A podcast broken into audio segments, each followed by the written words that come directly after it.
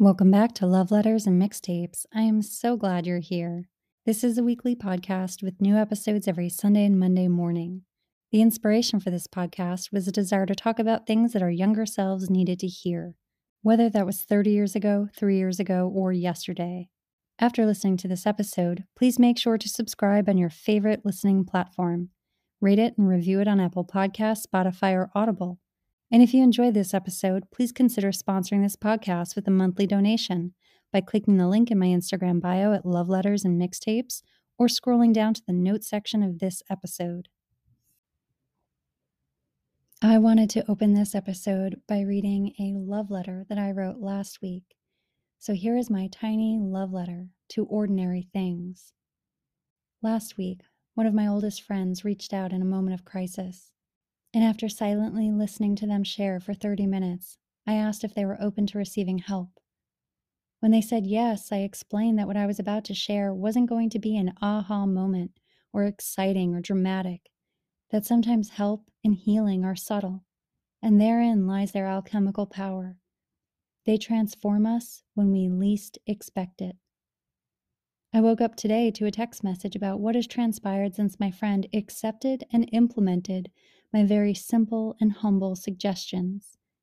They said, This is crazy. I'm in disbelief, yet I'm a believer. And I think that that happens more often than we want to admit. Deep down, we want solutions and healing to be grandiose, special, and complex, all as proof of their importance and validity.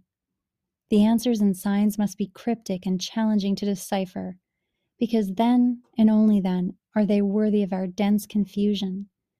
Transformation and elevation must be a struggle worthy of our resistance. But what if it's a lot simpler than all of that? What if healing happens in the ordinary things? Maybe in the relationships that we overlook because of familiarity. Those dynamics where we no longer think that there's a dimension or gift within this person that we haven't seen or experienced, so we relegate them to a category of people we know and yet refuse to listen to or trust, instead of honoring the fact that, like us, they're on a journey and they have continued to grow and evolve and gain wisdom and experience. Maybe it's the practices that are too rooted in humility for us to believe that they could ever work for us. Things like connection, communication, and being of service chopping the wood and carrying the water, and trusting that being in action very often creates a reaction and we never see it coming. Years ago, I remember listening to a sermon by Nadia Bolz Weber where she talked about Naaman finally listening to the advice of both the prophet and his servants when they all suggested he could cure his leprosy by bathing in the river Jordan. At first, he refused because it seemed too simple, too ordinary, too humble. Why this off brand river? Why simply bathing? Why not something mystical and fantastic, worthy of his pain and need for healing? When do we do that? When is the answer right in front of us and we think to ourselves, yeah, that sounds like it might work for other people, but I think I need something else, something bigger, something tougher and we completely miss the experience of both humility and healing because we are too busy looking for a better answer despite not knowing the answer to begin with.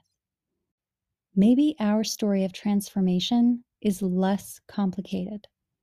Maybe we are much less complicated. And maybe that's been the issue all along. I've had sponsees come to me with their life in flames and begging me for guidance. And yet, the most common response to my simple solutions is usually, Yeah, I'm sure that works for other people, but I think I need something different. And I was that person too. Whenever I brought a challenging life issue to Dan, he would tell me to go clean my car, wash the dishes, scrub my windows till they shined, call up a newcomer, and just listen to them ramble for 20 minutes. All very simple things. And instead of listening, I was like, yeah, I don't see how that could help me here. Do you have anything else? Anything a bit more suited to my particular problems? In the Yoga Sutras, they talk about the journey of a piece of wood. It begins as a tree, then it's chopped down into lumber, then it's carved and built into furniture, then it's broken into pieces and used as kindling, then it departs into the air as ash and flames. Maybe that's us too. Maybe our purpose is to burn and serve and just not get too complicated about the whole thing. Is there something in your life that could be so easy that you complicate with your desire for specialness? Is there a life changing action based in humility that you are unwilling to try? Is there a simple answer that might just be perfect for you? In Nadia's sermon, she said the following All that is needed is to walk the road with one other person. Allow yourself to give and receive hospitality break bread, and bless stuff. This is about story and water and bread and wine, things that are offensively common, showing up in life, sharing stories, being the stranger, welcoming the stranger, breaking bread, and swimming in rivers.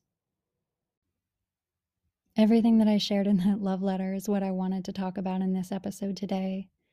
I really wanted to talk about the healing power of ordinary things. All the things that we overlook, the mundane, everyday things that are the foundation beneath our feet, the rhythm of our daily life, all the things that we think are not special enough to leave a mark on us or change us, all the things that we think are not worthy to offer other people, or maybe are very uncomfortable to receive from other people and maybe shed some light on how these ordinary things can be so healing, can be so transformative. And maybe by shifting our perspective and maybe shifting some of our actions, we can bring a bit more of that healing into our relationships.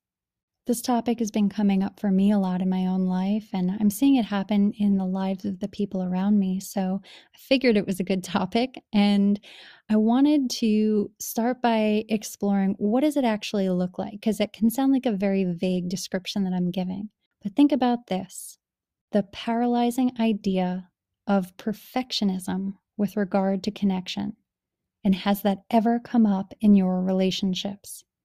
That can look like not thinking you know the exact thing to say, so you say nothing. Or thinking, if I can't fix everything, then I'll do nothing.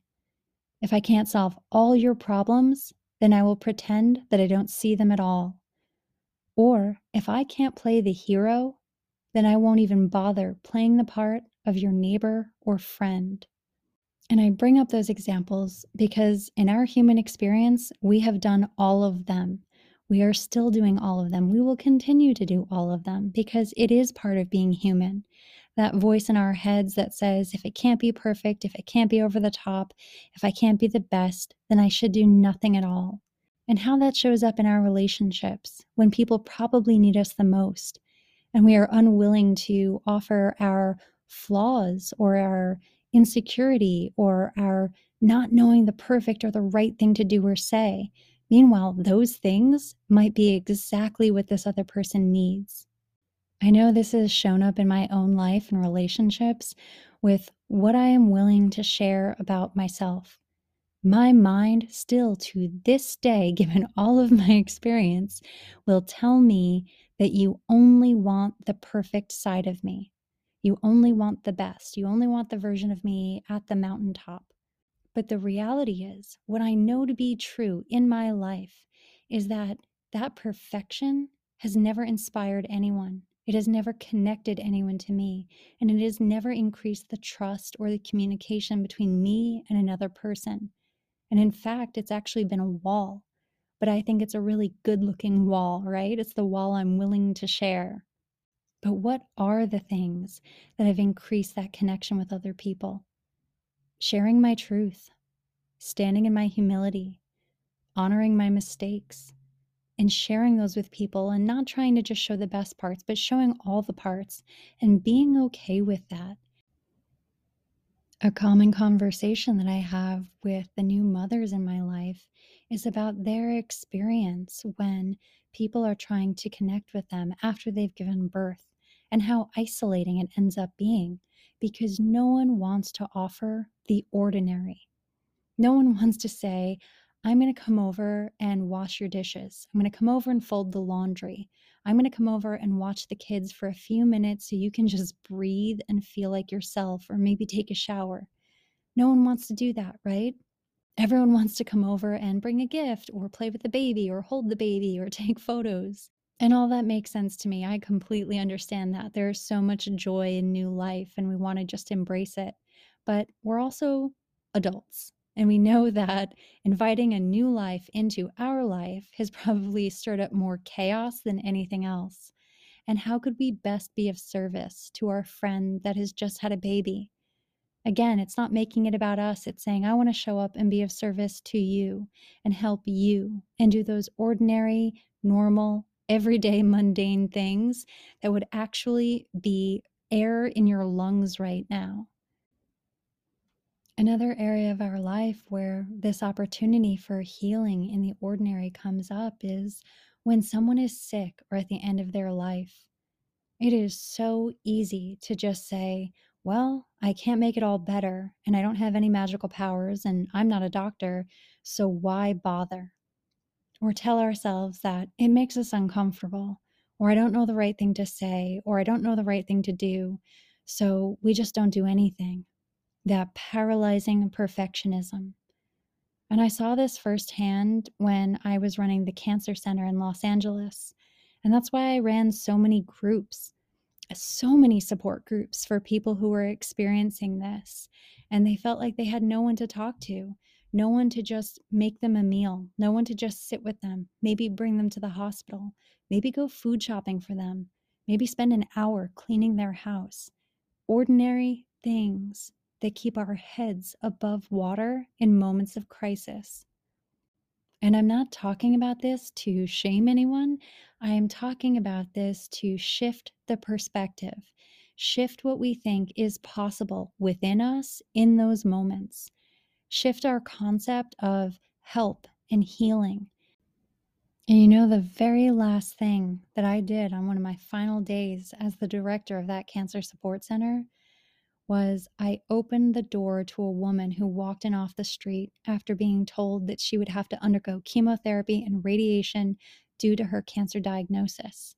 And we were already closed for the day, but I saw her walk up, and instead of turning my back, I welcomed the stranger, which is really hard to do because almost everything in this world tells us not to do that, not to show up, not to give that extra effort. But I'm really glad I did because when she came in, she immediately started crying and she was asking questions about what to expect, what was about to happen to her. And I talked her through every single step. I connected her with every resource I could think of, and I answered every single question. She must have felt comfortable on some level because she actually opened up and shared with me that the thing that she couldn't stop thinking about was losing her hair and that it was overwhelming for her. And she realized that it seemed silly compared to everything else she was about to go through. And she felt like she shouldn't even say it out loud. But I'm glad she did. And without thinking about it, I said, Well, we have a wig room in the back. You want to come with me and we can try on wigs together? And she just kind of like burst out into like tears laughing, like, Yes, I want to do that. I can't believe I want to do that, but I want to do that. And I invited her to do that because I thought that it was really important. She did that for the very first time with another woman, that she didn't do it alone. She didn't do it when she was scared. She did it when she had someone standing next to her, even if that person was a stranger. And that's probably one of the most bittersweet moments of my entire career. And it closed a really important chapter of my life. And I closed it with a stranger, someone who walked in off the street wiping her tears, fitting her with different wigs, and holding up a mirror so that she could see her reflection. The ordinary things. I didn't end my career there with a big party or a celebration. I ended it with a stranger. Sometimes I think all the messages and messengers come to us in the form that we least expect. It's always the people or the things that would be easy to dismiss, and it's those things that change us. It's the healing in the everyday, observing the quotidian and finding our medicine, chopping the wood and carrying the water. I think about that story a lot because I think about what little value I felt in that moment that I had to offer. And I'm not sharing the story because I feel like a hero. I probably did nothing for that woman except give her hope for that afternoon. And I didn't have any answers and I didn't have any solutions. And I couldn't fix her. I couldn't cure her. And I couldn't even tell her that she was going to be okay because it did not sound like she was going to be okay. But leaning into that instead of running away from it ended up being a power greater than both of us. And it filled the room and it created connection. And that is healing. Another aspect of the healing power of ordinary things that I wanted to talk about is something that's really surprising. And that is just how intimate and vulnerable it can be. And that probably shocks you a little. Like, how is the normal, everyday thing going to be what fosters intimacy and vulnerability? But it does. And it always takes us by surprise. You know, if you do some big, grandiose, over the top thing, I'm too busy oohing and awing to really be in my body and receive it. I'm just kind of overwhelmed. But when someone puts themselves out there in a way to just be with you during those moments when things are not okay, that is incredible and it's life changing. And it teaches you to be able to show up and do that for other people. And I've had that experience in my own life. I've had friends just reach out to me in moments of crisis and say, if I knew the right words to say, I would say them. I don't have those words, but I want to be there for you. Can I do something like pray with you? Can we just be together and can we talk about this in a way where we're inviting something in? We're not trying to figure it out. We're not trying to solve anything. We're just inviting energy in that's bigger than us. And I know that for a lot of people, they have some walls up around prayer because it feels religious or it feels oppressive. And I honor that experience. But when prayer is simply a connection between two people, and you're inviting a higher power in to just kind of witness and move through you, that's about as human as it gets. And it's really beautiful and it's really healing. And it kind of connects you almost like roots going through your feet and like connecting you to the earth in a way that's very surprising. And because people have been so willing to do that for me and to do that with me, it's shown me that I can do that with other people. I had a neighbor who was living next door to me in Wyoming who was going through a lot of financial issues and finally had to move and didn't want to move and was really scared. And on her last day there, her husband and her knocked on my door and thanked me for allowing them to use my Wi Fi for free because it had really helped them in their last months there. And I said, Of course. Um, and I said, Before you leave, would it be okay if I prayed with you? And much to my surprise, uh, she broke down in tears and hugged me, like full on holding on to me, hugging me, because she had been muscling through the moment for so long, just trying to get through what she was going through, that she had been missing that human connection of someone willing to just drop into vulnerability and check in with that part of her not the part that just had to make all the decisions, but the part that was feeling things and didn't have words for those feelings.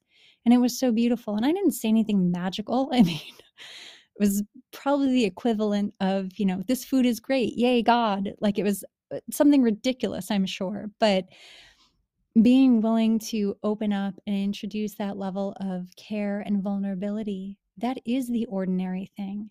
And it's something that we're almost programmed not to do, right? Because it's either corny or it's ridiculous or it's not good enough. And we talk ourselves out of it. And aren't we bombarded on social media by everyone who knows the exact right, perfect thing to do and say? And if we don't do that, then we should just do nothing. And I don't believe that. I feel like it's really okay to drop into that ordinary, everyday thing and offer that to someone else. And it's more than enough.